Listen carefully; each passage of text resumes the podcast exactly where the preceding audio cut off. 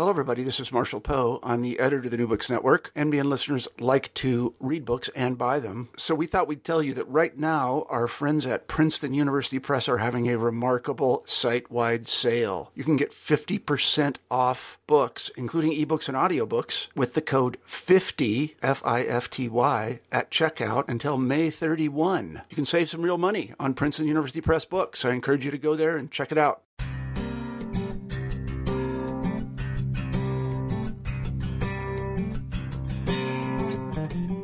Hello and welcome to New Books in Education. I'm Trevor Matea, one of your hosts on the channel. Today we'll be talking to Nicholson Baker about his book Substitute Going to School with a Thousand Kids. Nicholson, welcome to the show. Well, thank you for having me on the show. I'm wondering if we can start the interview by having you tell us a little bit about yourself. Uh, well, I'm a writer. I have written professionally since I was, uh, I guess, I uh, about 30 years old. Um, I've written 16 books, some novels, some nonfiction, a, a, book about the beginnings of the Second World War, a book about the history of libraries, some novels that are sort of modernist. Uh, I don't even know how to say it. But anyway, I write books, I read books, and I get this these hankerings sometimes to find out what's going on in parts of the world. And um, I have my wife and I watched both of our kids go to Maine schools and public schools, and they had a pretty good time, very good time sometimes. And um, we wanted to know what life was actually like for kids. We had to police them and force them to do homework. And there was a lot of homework, and what is that all about? And we just had thoughts as parents um, I went to uh, an alternative high school as a kid, an alternative, very, very permissive school, and didn't have much, much that I needed to do. So all those things were sort of bouncing around in my head. That's what led. That background is what led me to write this book, Substitute. And you do start the book by recounting some of those experiences from your own formal education before you became a substitute for a month and, and wrote this memoir from that time. I'm wondering if you could share some of those experiences you had as a kid and how you think they informed your perspective both before and during your project. Sure. Well, I, I mean, I, obviously, when you're a little kid, you don't, you're not taking notes for some future nonfiction book you're going to write. But I was a, I was a, um, I was an elementary student in the '60s, and there was very very minimal homework and school was for me was kind of fun. Um, i mean there was the occasional unhappiness i guess but the work was not difficult and uh, i'm not to say that i was some sort of precocious person. The work simply wasn't there. There wasn't a lot of homework and in middle school also and then in high school um, the the school without walls which is a public school in Rochester, New York, um, was founded in, in, in, I think it was 1971, and I was part of the first class of 125 students who were there, uh, the first group.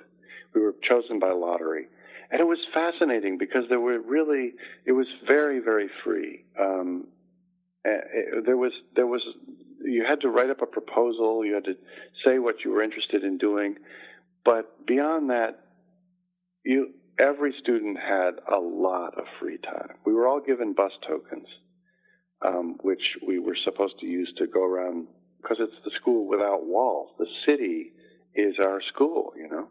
Um, and so we had, I had a math class in a attic of a church, and I had a biology class in a in a community college and stuff like that. I, it was really uh, an amazing uh, level of trust that they gave us and at the time, I was sort of rebellious, and I thought, I want to be taught stuff. I want to be, I want to be, I want to go to a class where I have have assignments, you know, where there's tests and where there's a class ranking and valedictorians. You know, I kind of yearned for all that. Lockers.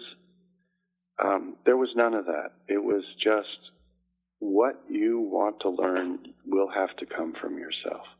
And um, and now I'm very very grateful for that experience because it was it was really an interesting thing to have in the back of my mind when I taught and had to teach as a substitute teacher in a quote normal American high school. And you also mentioned uh, your experiences as a parent. I'm wondering if you could speak a little bit to the similarities and differences being an adult who's dealing with schools maybe from the outside versus one who's working in the schools every day. Well, I think real, honest to God teachers, people who have gone and gotten a credential and everything, have an entirely different experience than I, I did. I am an interloper.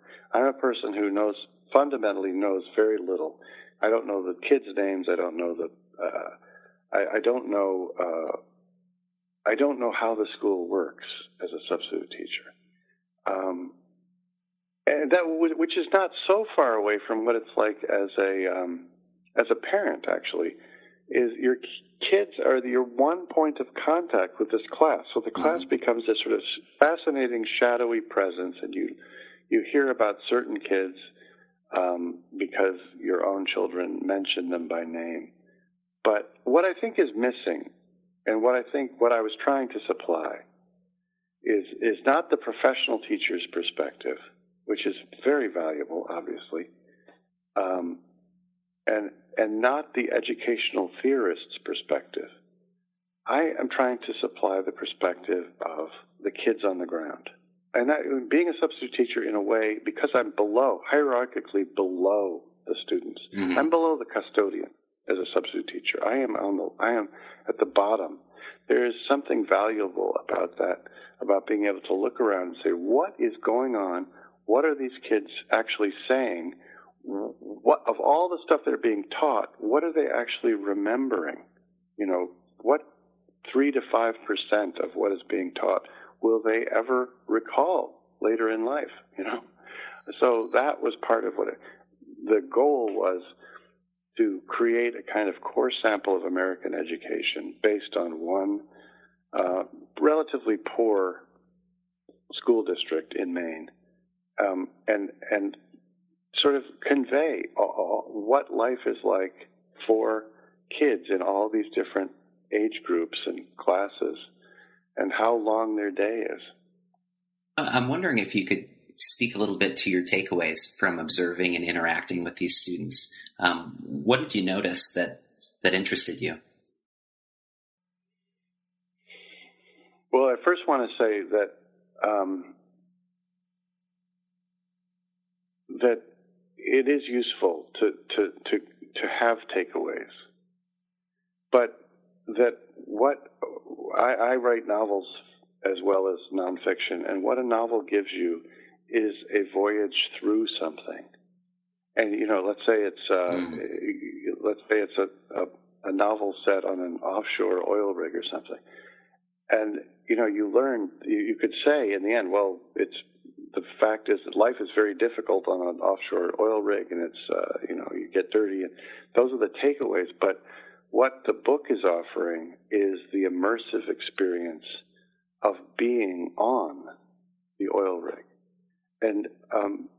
Goal in writing this book was to give parents, I, and I, I honestly think that uh, give parents and teachers an immersive feeling of what it was like that day even teachers who are professionally doing this every day, they may be um, a fifth grade teacher or an 11th grade read, language arts teacher. They don't know what it's like for the other classes. I am giving, I am giving, I hope everybody something that they need to chew on and think about um, if they want to come up with uh, recommendations and further policy things. So my takeaway is uh, it's very basic. It's very simple. It is that um, it's that the day is long and that students are brilliant and difficult and funny and strange and they do completely unexpected things because each one of them is figuring out a, a unique, a personal way to guide themselves through the slalom course of their days, their Mondays through Fridays. And that is a very difficult and amazing thing that they have to do.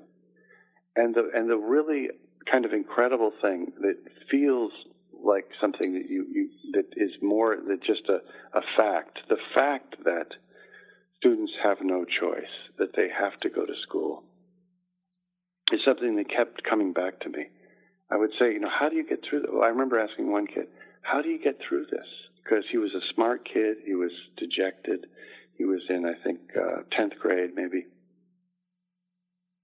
And he looked up at me, pulled out one earbud, and he said, music. You know, and that just, so just having some pieces of knowledge of how do kids figure out their path through this, these institutions. And I would say the majority of them, especially in high school, are not having fun and they are not engaged. And so they, the, the, the fact that they have no choice is something that they really that really makes them unhappy. So what where is the source of their unhappiness? How can we fix this? How can we create more surprise and delight and um, uh, I don't know practical knowledge that kids can come up with that will make their lives easier? I think I think we need to change things radically. I think the day has to be shorter the day has to start later and has to be shorter. All this stuff about rigor and grit is all very well, and of course we value rigor and grit in some ways, but to a kid who's 18 assignments behind and who is in a certain state of despair to the point where they just be, they've become a permanent jokester, all that stuff means absolutely nothing. So listen to what that kid is doing. Pay attention to what those kids are. Pay attention to how a class works as an ecosystem. And then after you've done that, either by reading this book, which I'm not saying it's a great book, but it is a book that's doing something different than other education books. Uh, either do that or work as a substitute teacher yourself or a real teacher and then talk about we should do something with education. Is the policymakers need to know how difficult it is to get across some of the curricular innovations that they're coming up with. What kinds of responses have you heard from teachers and other people interested in educational policy? Are they responding in the way that uh, you might expect? Well, one one really um, great thing is that teachers have been coming to the readings and the panel discussions and things that I've been giving as part of this tour that I'm going on. And, and um, so I say, how many how many teachers are in the audience? And sometimes it's a third of the audience are teachers, and they so they're curious about me, and they want to know if I am, you know, a critical voice or a friendly mm-hmm. voice, mm. or what. Um, and I um, and some of them, uh, uh, because of, of, of, a piece I wrote in the New York Times Magazine section, which was not in the book at all, um, but is but is uh, a more polemical piece. This is more of a this is what happened. Listen to these kids talk kind of book. But the piece in the New York Times Magazine was more, um, my God, this is a this is there's a lot of tedium here. And the piece was called Fortress of Tedium um, I think they want to know that I I um, I am not a, a hostile person, and I'm not. I really, uh, first of all, I think teachers should be paid more. There's no question. What one of the things that I felt was that the days were really exhausting. They're very exhausting for substitute teachers in in a different way because substitutes don't know what they're doing, and so they're kind of flailing. So there's a lot of inefficient energy loss throughout the day. But for real teachers, they are there Monday through Friday, and that is a different kind of rhythm. I was I taught substituted for a total of 28 days over a whole semester. So I had, you know, if I had a really bad day, and I thought this is the worst day of my life, I could then recover. Mm-hmm. So what their reaction is, are you kidding? This guy. Some sometimes the reaction is this guy has the temerity to say, based on 28 days in the classroom, to come up with a book, and it, it that isn't the intent of the book. Is to say uh, I'm I am going to offer solutions based on 28 days. I am saying yes, it's 28 days. Even if it were three days, or five days, what I've done is record what actually happened.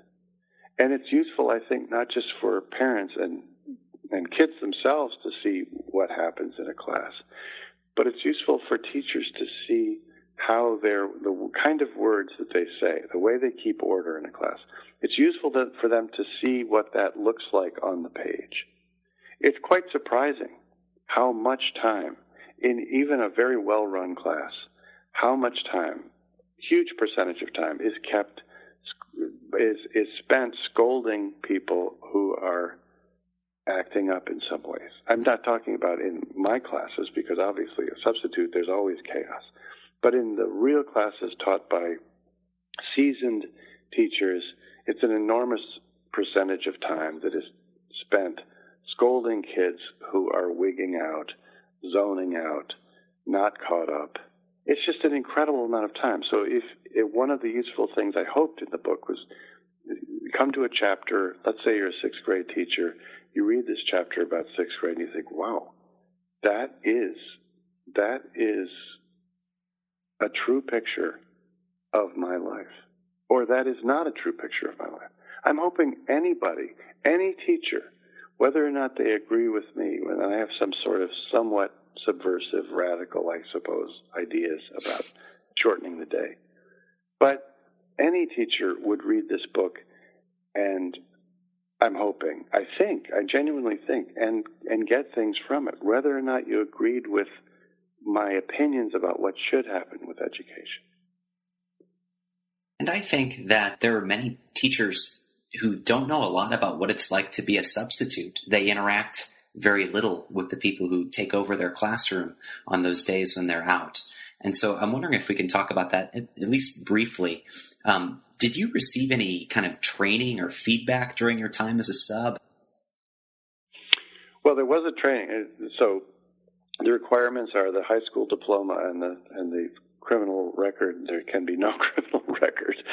Um, and but the, I did take a six evening training class, which was very helpful actually. And some of the principals and and uh, guidance counselors were very inspiring and, and, and had lots of wisdom to impart. Um, use humor, not the hammer, was one thing I remembered a principal saying. Uh, an elementary school principal, really wonderful woman. Um, so the training was actually pretty good, and and generally, you know, you get the call at five five thirty in the morning, ringtone, hello, would you like to be a fifth grade teacher? Uh, I'll give it a shot. You know, that's the kind of rhythm. And then I get into a car and just drive like a bat out of Sweden and go to uh, some elementary school. Show up, they give me a name tag, and I'm in the class. And and then there's this kind of um, strange thing where the kids walk into class and they do this double take. Oh, are you the sub? And then there's sort of this wonderful, joyous, depending on the kid, malevolent or, you know, sympathetic. Some kids say, "Oh God." One one boy, uh, Mr. Baker, I have two words for you. Good luck. You know, so uh, a lot of self knowledge about how the class is going to is going to happen. But often the teachers next door would also come by and say, "Hi, I'm I'm just mm. I'm so and so. I teach math next door or something. Um, and I uh, this is kind of a rambunctious class. You might want to make sure you put your thumb down on right away so they know." Or they'll they'll they'll say that there are two kids in particular you might want to watch out for. So they, the the teachers, uh, the neighboring teachers would um, watch out for me and if the class really, really fell apart, um, there were there were a few times, embarrassing, horribly embarrassing times, when the real teacher would have to come by mm-hmm. and say, "Ladies and gentlemen," and give the speech, the terrifying speech, and you know, lower the boom and all that.